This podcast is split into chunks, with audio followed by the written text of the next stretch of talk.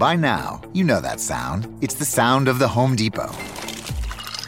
But what about those sounds? Those are the sounds of the Samsung Bespoke Refrigerator's Beverage Center with internal water dispenser and built in pitcher with flavor infuser for crisp, refreshing water. Making this the sound of savings on top brand appliances. The Home Depot. How doers get more done. Save up to $1,201 on this Samsung Bespoke Refrigerator at the Home Depot. Offer valid August 25th through September 14th. See store or online for details.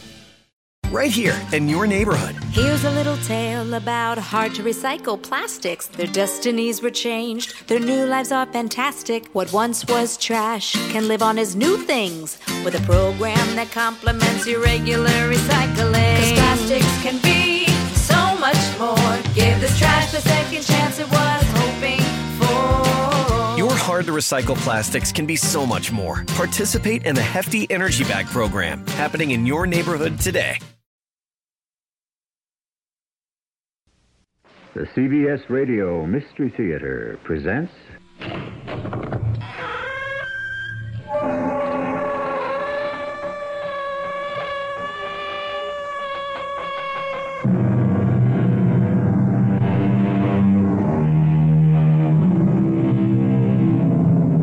Come in. Welcome. I'm E.G. Marshall. We're about to hear a story involving a private eye of yesteryear. He's not to be confused with the private investigator we know today, whose work depends so much on all the electronic gadgets of our technological age. No, this man lived in simpler times, back in the post-war 40s. He was really a man of the streets, and in Raymond Chandler's words, down these mean streets a man must go who is not himself mean, who is neither tarnished nor afraid. Nevertheless, sometimes he gets into trouble along the way.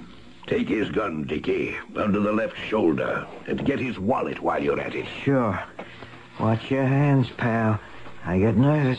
Such a big gun and such a little guy. And what is your name, my friend? Colbridge. Ah, yes. Abner Colbridge, private investigator. Private eye, huh? I thought he was a cop. And what are you investigating tonight, my friend? That's my problem.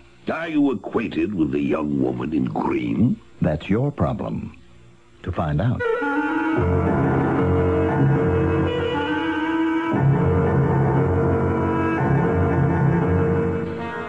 Mystery drama, entitled Blood, Thunder, and a Woman in Green. It was written especially for the Mystery Theater by Fletcher Markle and stars Mandel Kramer.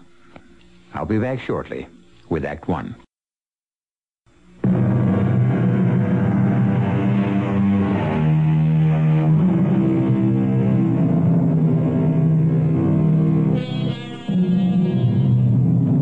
We're going to meet a private eye in the course of a night's work that happened over 30 years ago. Around that time, Raymond Chandler, speaking of the fictional private eye, observed, He's a lonely man, and his pride is that you will treat him as a proud man, or be very sorry you ever saw him. He talks with rude wit, a lively sense of the grotesque, and a contempt for pettiness. Well, here comes Abner Colbridge. He's no Philip Marlowe, believe me. Just a minor brother in that fraternity of tough guys back in the Marlowe era. A private eye of long ago who's certainly going to need his sense of the grotesque before his story is done.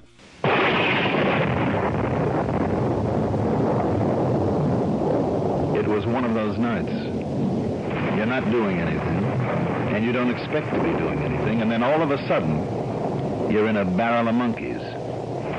Trouble. This night, with the city trembling under a thunderstorm, the trouble was murder. I heard about it around 9.30. By 9.35, I was involved in it. It was like this. At 9.30, I was flopped in my room and the phone shouted at me. Yeah, well. Colbridge, Hey, whatever it is, who's this? Abner, it's Bo Peep. Who? Peeperman, Abner. Bo Peep. Oh, oh, hello, Bo. I'm sorry, I was half asleep, just settling my dinner. How's the eye of the news? Abner, listen. Fifteen minutes ago, I got the picture of the year. I just got in. The picture of the year. Two years, five. A gunfight, a murder, and blood like a busted hydrant with dancing girls for background. Twelve dancing girls. Count them, twelve. I was out on a story for school. Yeah, and you just happened to be there at the time. You just happened to have your camera with you. Oh, you know me, Abner. I always know where to be. Sure, Bo, sure. I read the dust jacket of your book. All right, right. But it's the picture of the year, I tell you, and the story. Of the decade, Bo. The century. What are you calling me for? Well, I'm coming to that, Abner. Call the papers. Listen, will Call you? your publishers. Maybe they can get it engraved in time for the third printing. Abner, please. Mail me a print, Bo. I'm sleepy. Abner, listen. Listen. I want you. I want you to come right over. I got a job for you. What's the matter? Can't you get a messenger boy? Abner, cut it out. We're wasting time. What kind of job? Bodyguard, Abner. And besides... Bodyguard?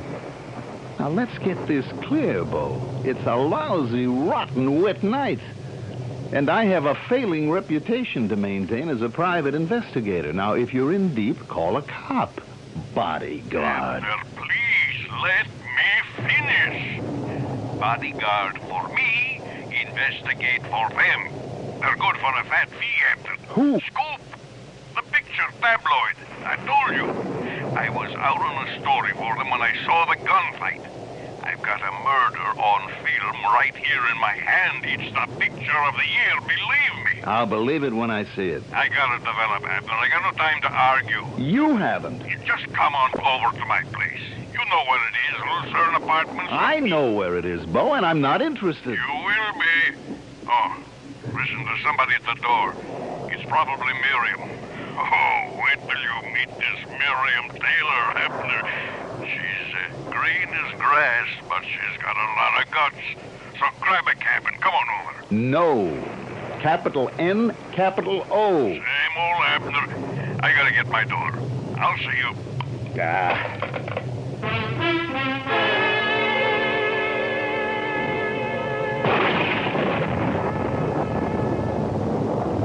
9.35, I was down on the street with my gun packed and my tie tied, hailing a cab. Where to, buddy? I got in and told him and sat back, listening to the storm and looking out at the flood of rain on the streets. Bo Peep was the professional label of a crazy little news photographer named Boris Piepermendy, whom I'd seen and known around. Our paths had crossed now and then, and we had a drinking acquaintance. Bo's life was rooted in his camera and press card. A collection of Bo's best work called Tabloid Town had just been published and was nudging its way toward the bestseller lists, spreading his fame far beyond the city limits. He was a nice little guy with an uncanny nose for news and a sharp way of impressing people with everything he did. I sat in the cab throbbing with questions. Who had been murdered in the gunfight? And where could it have happened with a background of a dozen dancing girls? And why did Bo need a bodyguard? And since when did a picture paper like Scoop want to employ a private eye? And what was the matter with me that I always made a pretense of turning down jobs that screamed interest from the first hint? Hey, yeah, buddy. I paid him and got out, sloshed across the sidewalk to the door of the Lucerne Apartments. Wouldn't be long before I got some answers.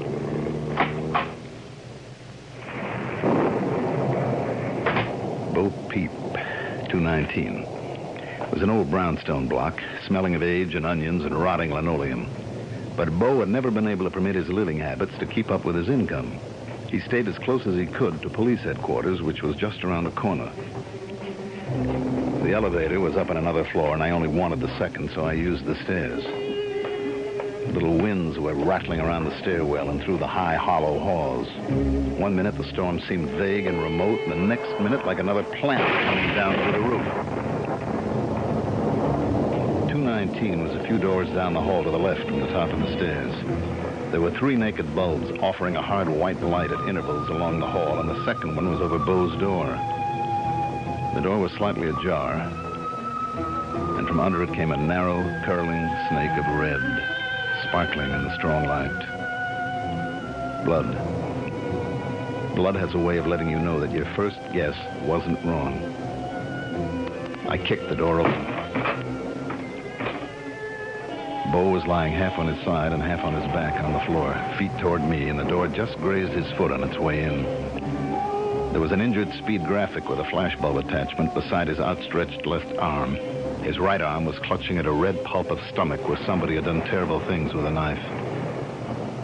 His body was warm, but he wasn't alive. I stepped back and looked up and down the hall. No one. I re-entered the room and closed the door behind me. I thought of Bo saying that he wanted a bodyguard, that there was no time to argue, that he had to develop and that there was somebody at the door. It was a big room with a double bed and a side table with a telephone on it, chest of drawers, an armchair, another smaller chair, a bookcase piled with magazines and newspapers, and a table loaded with cartons of flashbulbs and camera paraphernalia. The walls were covered with Bo's pictures, glossy prints and clippings, and a huge enlargement of Bo holding his speed graphic that was obviously a self-portrait taken in a mirror. There was an alcove kitchen in one corner and a bathroom between it and another alcove heavily curtained. Bo's dark room. I gotta develop, Bo had said. I crossed the room and switched out the overhead light. Stepping across the body, I felt my way around the bed to the alcove curtain. I pulled it back, and then another curtain behind it. And a soft glow from a colored light revealed shelves of bottles and boxes of paper enlarging and printing equipment, and a row of white trays on a table. The trays were empty. Then I heard a door closing in the front room. There was a tall man in a tuxedo standing at the door, smiling at me through a small beard. And there was a gray-faced kid in a brown suit standing behind him, pointing a 38 at me. Good evening, my friend. Hello.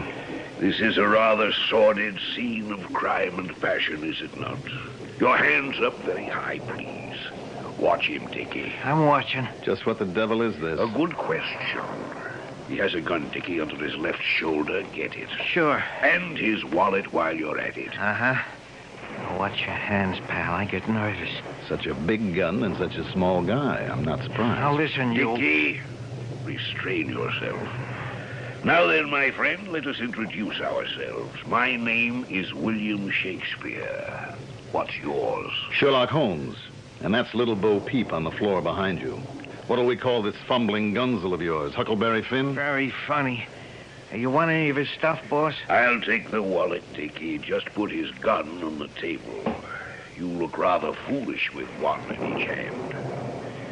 As I was saying, my friend, the name is Shakespeare for business purposes, just as our deceased companion called himself Bo Peep for his business purposes.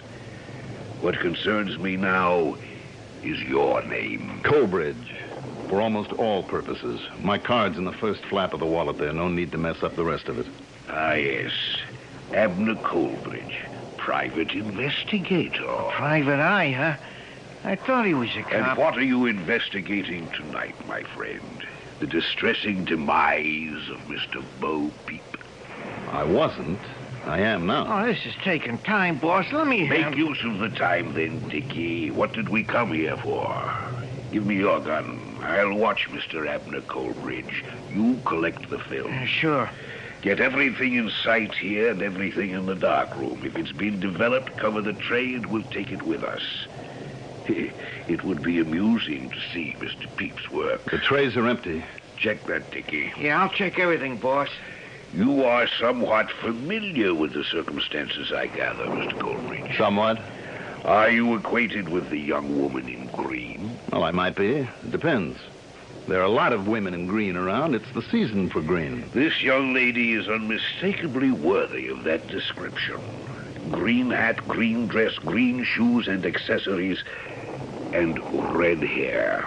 Lovely red hair. It may seem a peculiar combination, but I assure you it's exceedingly becoming in her case. Do you know her? Maybe. Nothing in the dark room. Very well. Collect all the other loose film in here. Gotcha. Are you, uh, investigating alone, Mr. Colbridge? I might be. It depends. You're being rather difficult. So are you. May I drop my hands? Certainly not. I'm ready, boss. Let's blow. Have you got everything this time, Dickie? Yeah, it works. It's all on the table here. You, uh, you want to answer that? No. Yes. Why not? Quiet, both of you. Hello? Hello? Is that you, Bo? Is this Mr. Peeper Mender's apartment? Hello? Wrong number. I, uh, I think that was our young woman. Oh, let's get out of here, boss. The cops are liable. Look out, Dickie! He's diving for his gun. Sap him, Dickie, sap him. Dad! Well, as Raymond Chandler said, some private eyes have no more personality than a blackjack. But when the latter hits the head of the former, it's not really a question of personality, is it? It's simply a question of survival. And we'll find out how Abner Colbridge survives when I return with Act Two very shortly.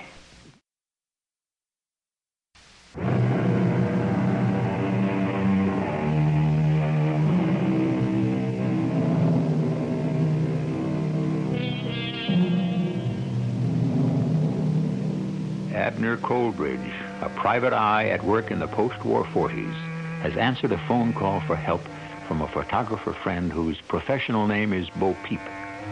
Bo claims to have just taken a most unusual photograph. So unusual that he wants Abner to act as his bodyguard while he develops it. But by the time Abner gets to Bo Peep's apartment, his friend is dead, murdered. And there is no trace of the photograph in Bo Peep's darkroom. Two rather sinister strangers arrive while Abner is searching the apartment. While attempting to outwit them, Abner is put out of commission by a well-placed blow from a blackjack. Whatever it was the kid hit me with, he hit hard. And the floor came up to meet me. I saw a few thousand women in green with red hair, and they all looked like those distorting mirrors at amusement parks and penny arcades. I saw William Shakespeare, the old and the new. The only difference was that the new one was wearing a tuxedo. I saw stars, and I felt my nerves stretching like licorice. Smelled a sick, sweet smell and tasted the salt of sweat. Then I saw 12 dancing girls. Count them, 12. And they were on a billboard. And I saw them from the back seat of a car that was turning into an alley, and I heard a familiar voice. That Bo Peep must have been standing right about here when he got the picture. I was positive that I was conscious for a minute. Then I blacked out again.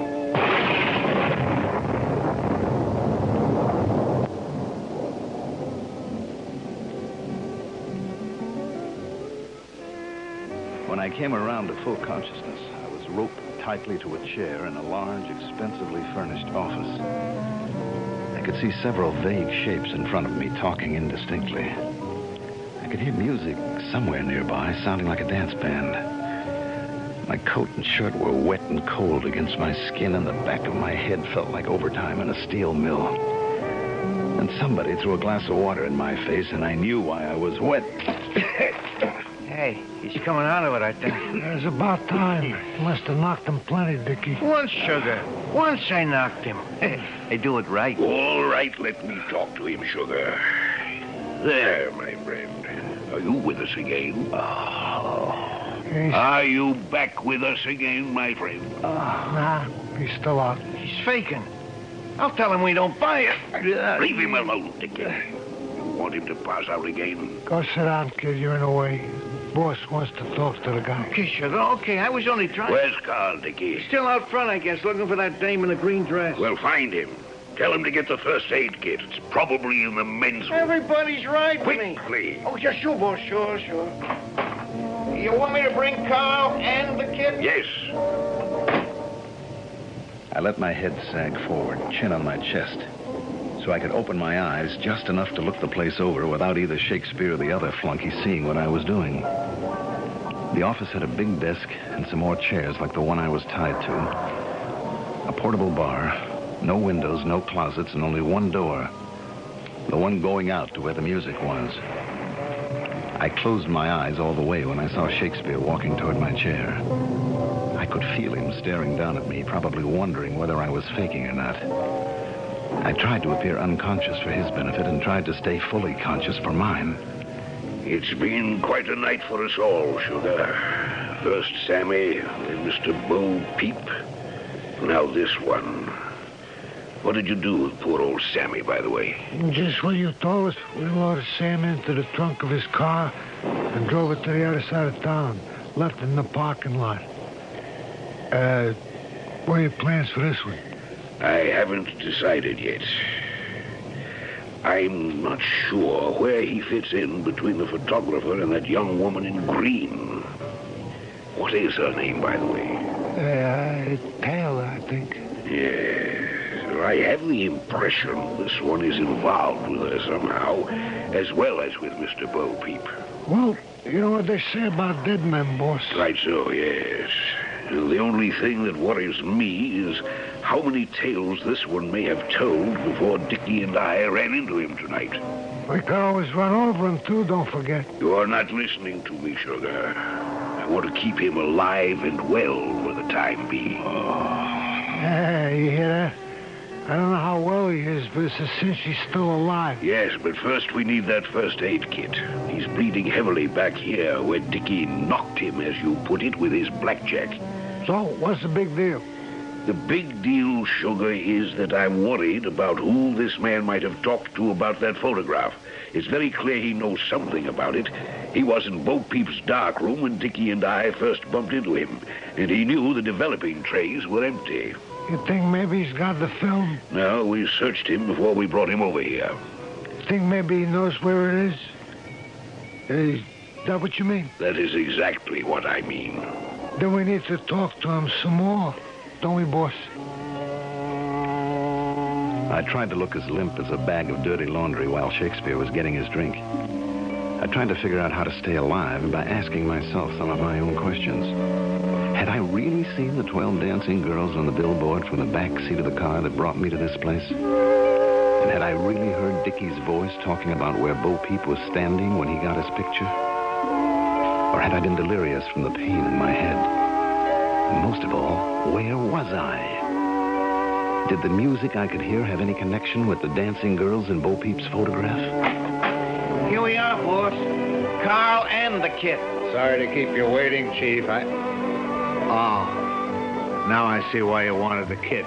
You want me to. Just give it to me, Carl. Put it on the desk here. Sure. How's he doing? Guy's coming out of his slush of iodine on his scalp should bring him around. Did you find her, Carl? Miss what's her name? Taylor, boss. Oh, the Damon gray. No, no. She left in a cab about half an hour ago. But we must find her. Don't you understand? She may know about the picture. Now, take it easy, Chief. She left word she'd be back. And I've told everybody out front to send her here to the office as soon as she turns up. Anyway, how could she know anything about the picture? She was in here talking to me at the time. She might have heard the shots. Don't forget the storm, boss. Right. If anybody heard the shots over all that thunder, we'd have had a visit from the cops long before now. No, you're quite right, Carl. Yes, yes, of course. It's. It's been rather a disturbing evening. Now then, what about the film we brought back from Bo Peep's place? Marty's taking care of that. It's being developed by a friend of his, a guy we can trust. Marty's with him right now, and he'll call us on the private line after he's checked everything out. Good, good, good, good. Well, now let's get back to our friend here. Where's the iodine? Oh, right here, boss. You want me to slap some on? Yes, go ahead, Sugar. Pale, isn't he? Ah, he'll be all right. Oh, you sure knocked him, Dickie. Look at this mess. Once, sugar, once, honest. Well, here goes. Uh, water, Dickie. Sure, ready and waiting. Hey, that's more like it. He's coming along. Let me try something. You're going to be all right, Mr. Colbridge. The pain will go away and you'll be feeling better very soon. But right now, we need some information. You know Mr. Bo Peep, don't you? yeah. Yeah, Bo, Bo's dead. Yes, he's dead. We all know that. Now, we're all friends here. The point is, Did he talk to you before he died? Did he talk to you on the telephone? Uh, tel- telephone? Yes, yes, yes, yes, yes. Telephone. Did he talk to you? Did he tell you about the photograph? Uh, the photograph? Yes, exactly. A photograph. A picture. I think he must have been quite pleased with it. Did he tell you anything about that picture? Anything at all? Anything? Anything about what? I think he's faking. Shut up. Let the boss do the talking. Tell us what you know, Mr. Colbridge. It's extremely important to me. You. I. I know you. Of course you know me, and I know you. But what about that photograph? Did Bo Peep tell you anything about it? A picture of a shooting, wasn't it? A killing? Me. Sat me. Did you say Sammy? Hey. How do you know about Sam? Quiet, all of you. Very quiet. Now, what about Sammy, Mr. Colbridge? What about him? Died. Died. Did you say Sammy died? Died. Died. You got me tied up here. Oh, damn, it was just a coincidence. He couldn't have known about Sammy. I know you. You zapped me. What'd you zap me for? What's this all about, Shakespeare? What am I doing here? Ah, bloody fool. You said it, Chief. He's bloody in more ways than one. Now listen to me, Shakespeare. Put the gag on him, Sugar. Yeah, sure, sure, boss. Give me that napkin on the tray there, Dickie. Is it big enough? That'll do. You're gonna be sorry, Shakespeare. You. I'll take care of him for a while. It's nice and tight. I'm sorry we took the time to bring him here. He's more trouble than he's worth. Why did you bring him, Chief? Because I wasn't certain enough of what he knows or doesn't know to either leave him there or kill him. Don't you think one corpse is enough? That's what started all this, remember? Unfortunately, Carl, there are now two corpses. Two? You mean... I mean the photographer, of course. Dickie had to dispose of him the first time he went off to the film. We'd followed him to his apartment in my car. Dickie went up alone and knocked at his door, right, Dickie? Oh, just just following orders, boss. He could hear Mr. Peep inside talking on the phone to someone named Abner, who later turned out to be our friend over there. But he kept right on knocking at the door. Mr. Peep finally answered it, but he put up a fight. Dickie had to use his knife on him. Right, Dickie? Well, I didn't have no choice, boss. I, I, I told you that. Regrettably, however, Dickie complicated things even further by only taking the film that was in Mr. Peep's camera. Later, when we discovered it hadn't even been exposed, I had to go back to the apartment with him. That's when we ran into our friend, Mr. Abner Colbridge, in person. If you ask me, Chief, I'd say you're talking too much in front of our friend over there. Yes, yes, yes. I'm always talking too much. Well, I think Mr. Colbridge will have to go anyway. Well, now listen, Chief. This isn't the old days. Don't get too carried away. Oh, hi, Mr. Shakespeare. Uh, were you looking for me? Uh, yeah, yes, yes, yes, yes, indeed, I was, Miss... Uh, Taylor. Miriam Taylor. Yes, do come in, Miss Taylor. Thanks.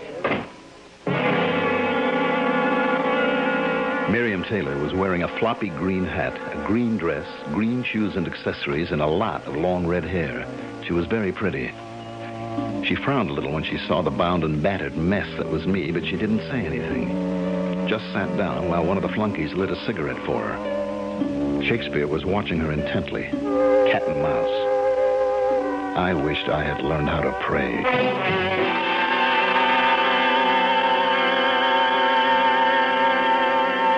Well, so far we've had our share of blood and more than a little thunder. And now, at last, we've met the woman in green. Poor Abner Coleridge, our frustrated hero, is fit to be tied. And yet, being tied as well as gagged, he's not really fit to cope with the arrival of our heroine. There's always the possibility, of course, that Miss Taylor may not be a heroine at all. We'll find out more about that when I return with Act Three, right after this.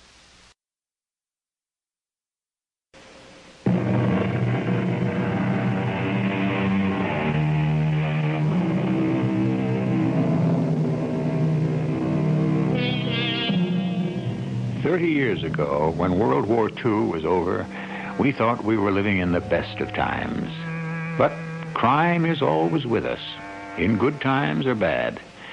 And even though we didn't have sophisticated bugging devices to invade our privacy back in the 40s, we still lived in the shadow of blackmail and the black market, and there was plenty of work for a private eye. Which brings us around to Abner Coleridge, our hero with a headache from a blackjack. So there I was, tied to a chair with a gag in my mouth, unable to do anything but wait and see what was going to fall into place between Shakespeare and his three flunkies and the young woman in green. Miss Miriam Taylor was just sitting there ignoring me, calmly smoking a cigarette and making small talk, when her name fell into place in my head from Bo Peep's phone call earlier that night. Besides, there's somebody at the door. It's probably Miriam. Oh, wait till you meet this Miriam Taylor after. She's green as grass, but she's got a lot of guts. I was just wondering whether it had been Miriam Taylor or Dickie at Bo Peep's door when the small talk in the office was interrupted by the telephone. I'll get it, Chief. Nello. Yeah, Marty, this is Carl. What's the word? Uh huh. Uh huh. Nothing else, huh? Oh, yeah, he's right here, Marty. I'll tell him myself. I'll see you later. Well, don't stand there just shaking your head at me, Carl. Tell me what he said. Somebody's wedding, two conventions, and a lot of pin-up girls. Nothing else, Chief. Nothing at all. Nope. That was it. Dickie, Yeah, boss? step outside on the balcony, please, and stay by the door. We don't want to be disturbed. Gotcha. No more visitors, Dickie. Is that quite clear? I hear you, boss. Now then, Miss Taylor, how are you getting along? You and your um, uh, photographer. Oh, we've got the makings of a good story, Mr. Shakespeare, but I just can't figure where Bo Peep's got to. Haven't seen him for hours. Is that so? Have you been looking for him? Oh, sure. I, I, called him at our office, and I called his apartment, and he wasn't there. What do you suppose has happened to him? I just don't know. He must have gone out on another job. We we only hire him by the hour for an assignment like this, you know. And there wasn't any definite time set, except for the big show at midnight, and it's almost midnight now, isn't it? Quite so. But you were out for a while, too, weren't you, Miss Taylor? Well, yeah, yes, yes, I was. I had another assignment myself. they keep us busy these days. So it would seem. Did you know that uh, we had a little trouble here tonight, Miss Taylor? Trouble? No, no, I didn't. Yes, yes. We've been trying to locate a picture, a very valuable photograph. And this gentleman trussed up in the chair here has given us quite a spot of bother in connection with it. I, I, I didn't notice him, of course. Do you know who he is? Why, no, I, I've never seen him before. But surely his presence must have aroused your curiosity when you came in a few minutes ago. Yes, yes, I, I, I'll admit I was a little puzzled. I, I mean, he looks so, uh, so miserable. But I don't want to ask any questions. Oh, come now, Miss Taylor. It's part of your business to ask questions. I'm surprised at you. Well, after all, Mr. Shakespeare, there's a difference between public matters and private matters. I mean, I think it would be a most excellent idea if you did question this gentleman, Miss Taylor. Have a little chat with him. Interview him, shall we say? Hey, the storm's going to break in about five minutes, boss. Do you want to come out and take a look at things? Yes, indeed, Dickie. We'll be right there. Gotcha. Now, look, Chief. You're not going to leave these two here alone, are you? That's carrying all this a little too far. Never mind, Carl. Take off his gag, Sugar. Yeah, but listen, boss, you Don't can't just... tell me what I can't just, Sugar. I know exactly what I'm doing. Take it off. Okay. Now, gentlemen, we are going to leave Miss Taylor and Mr. Colbridge to themselves for a nice little chat. Are you out of your head, Chief? That's his name, Miss Taylor. Abner Colbridge. Carl, Sugar, come along. If you don't watch out, you're going to blow this whole thing wide I open. said never mind, Carl. Hurry along, Sugar. I don't get it, boss, but whatever you say. That's right, Sugar. Call us if you need us, Miss Taylor. We'll be right out here on the balcony. But please, Mr. Shakespeare, I, I don't understand. Just call us. I don't understand either. But don't say anything. It's some kind of trick. They must be listening. I thought you must be Abner Colbridge when I first. Don't say anything. They must have a way of listening, or Shakespeare would never have left us alone here together. He's after a photograph, and he's desperate. He's trying every angle he can think of. That's a heavy door. Who can eavesdrop? It's also the only way out of here. I know that. But this place is almost soundproof. Is there a dictaphone or any kind of intercom over there on the desk? Uh, no. No, nothing at all like that. Uh, just a couple of telephones. Either one of them off the hook? Nope. There's just no way they can hear us. Anyway, I'll whisper. It's got to be a trick of some sort. Now be careful. This is life and death stuff along about now. I know it's life and death. I've seen a sample of the death. I made a terrible mess of explaining myself a minute ago on purpose. I wanted to get involved. I came back here with that in mind. What's this all about? Where are we? And who are these people? And what was the picture Bo Peep got that caused all this? Who was murdered in the first place and why? Let me tell you. I've been waiting to talk to you for almost two hours, ever since Bo said he was going to call you. How did you know he called me? Because he called me first. Now, shut up and listen, Colbridge. Call me Abner. You're probably the last person who ever will. My name's Miriam. Taylor, yes, I heard. Who are you? I work for Scoop, the picture tabloid. I came here tonight with Bo Peep to do a story on. Came where? Where are we? We're in the upstairs office of a new nightclub called The Tempest. It's owned by that maniac who calls himself Shakespeare. The room we're in is on a sort of balcony overlooking the dance floor, and that's opening night you hear out there. Shakespeare's real name is Bulwer Townsend, and he's a six-faced crook who brought an elaborate black market system over here from England five years ago. he's been cleaning up, of course, during the war. And now that he's out of one business, he's bought himself into another. And where did you get all this information? From Bo Peep tonight before... Before... Oh, that poor little guy. Yeah. All right, go on. Well, well, we hired Bo to do the pictures on a story for the On the Town page. He knows everybody. Anyway, this club, The Tempest, gets its name from a routine they're going to have at midnight every night. They turn on wind machines, rattle a thunder sheet, and drop confetti, and the dance floor rocks, and the band plays stormy weather. Uh, that's what they're out there waiting for right now. That or listening to us. Now, what about this picture Bo had that they're all so anxious to get hold of? I'm coming to that. When Bo and I arrived here tonight, and the real storm was on, Bo figured he ought to get a few outside shots of the club. A good angle, I thought, seeing the Tempest inside and out. and, and he was around the back in the alley, taking pictures in the lightning flashes, when he accidentally got the gunfight. What gunfight? Bo Peep told me on the phone. The way I understand it, that maniac Shakespeare and his former partner had a shoot 'em up out in the alley. A gunfight. They've been quarreling for weeks, Bo said. And lucky little Bo just happened to get them in a shot he was taking of the old dancing girls billboard out there. Billboard? Tell me more. It belonged to the club that was here before Shakespeare took over and remodeled the place. Then I did see it. Well, everybody's seen it. Huh, but not with a murder taking place in front of it. Bo took off like a rabbit, of course, scrambled over to his place with a roll of film, phoned me, and then you. He wanted to have everything set up for the cops to walk in. A scoop for Bo Peep, and a scoop for Scoop. and he wanted your protection, I guess. I, I, I figure he just never thought about being followed. Well, what happened to the picture? I'm getting to that. Well, get there faster. Bo said he'd call me back at the club here as soon as he got the film developed to let me know if it was any good or not. I was getting interviews with everybody here and looking for angles. Come on, come on. Well, I waited and I waited and he didn't call.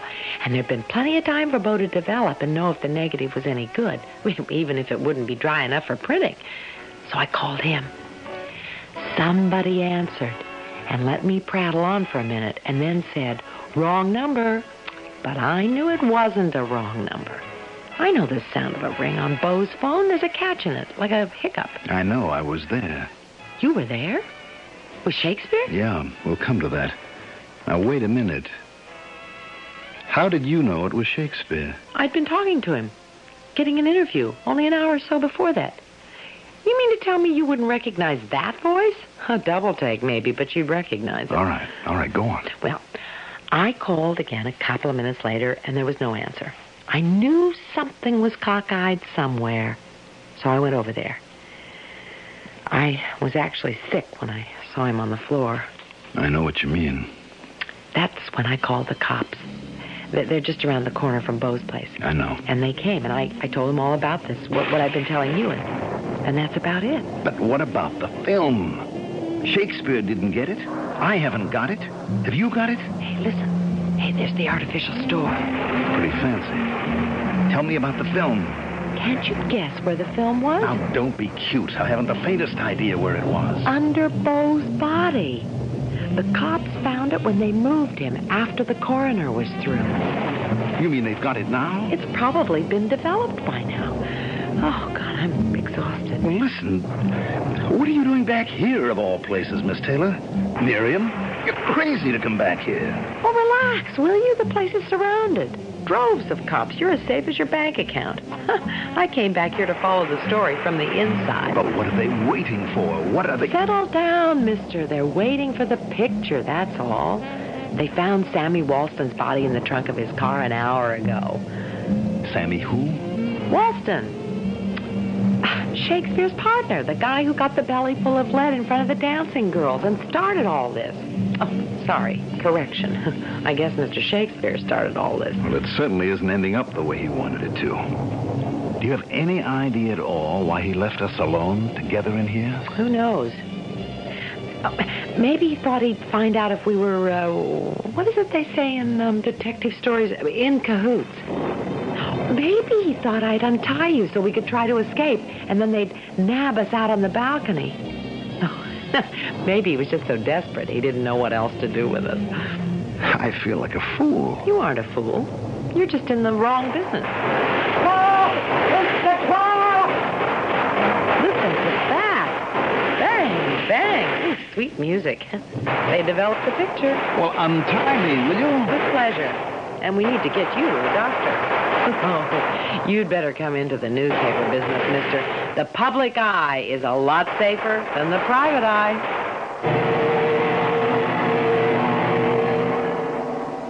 And so, as Raymond Chandler said, a private eye must always have a lively sense of the grotesque, especially if he's going to have to play second fiddle to a third party who happens to be a lady from the Fourth Estate.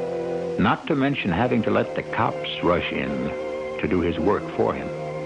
Oh, well, maybe he needed to have a night off, just like the rest of us. I'll be back shortly.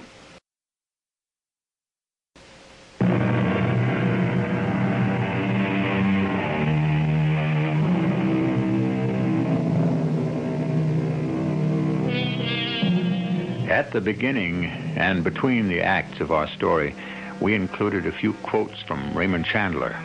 And I'd like to round things off with just one more. All men must escape at times, Mr. Chandler once said, from the deadly rhythm of their private thoughts. It is part of the process of life among thinking beings. It is one of the things that distinguish us from the three-toed. Unquote. Our cast included Mandel Kramer, Jackson Beck, Patricia Elliott, Robert Dryden, and William Griffis. The entire production was under the direction of Himan Brown. This is E.G. Marshall inviting you to return to our Mystery Theater for another adventure in the macabre. Until next time, pleasant dreams.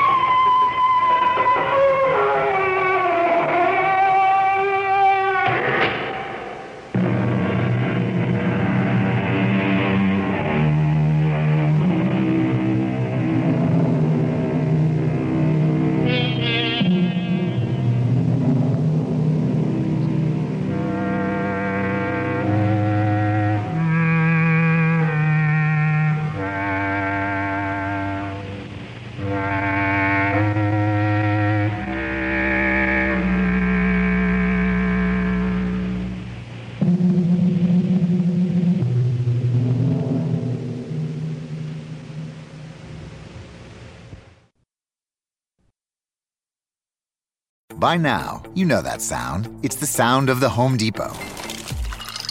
But what about those sounds? Those are the sounds of the Samsung Bespoke Refrigerator's Beverage Center with internal water dispenser and built in pitcher with flavor infuser for crisp, refreshing water. Making this the sound of savings on top brand appliances. The Home Depot. How doers get more done. Save up to $1,201 on this Samsung Bespoke Refrigerator at the Home Depot. Offer valid August 25th through September 14th. See store or online for details.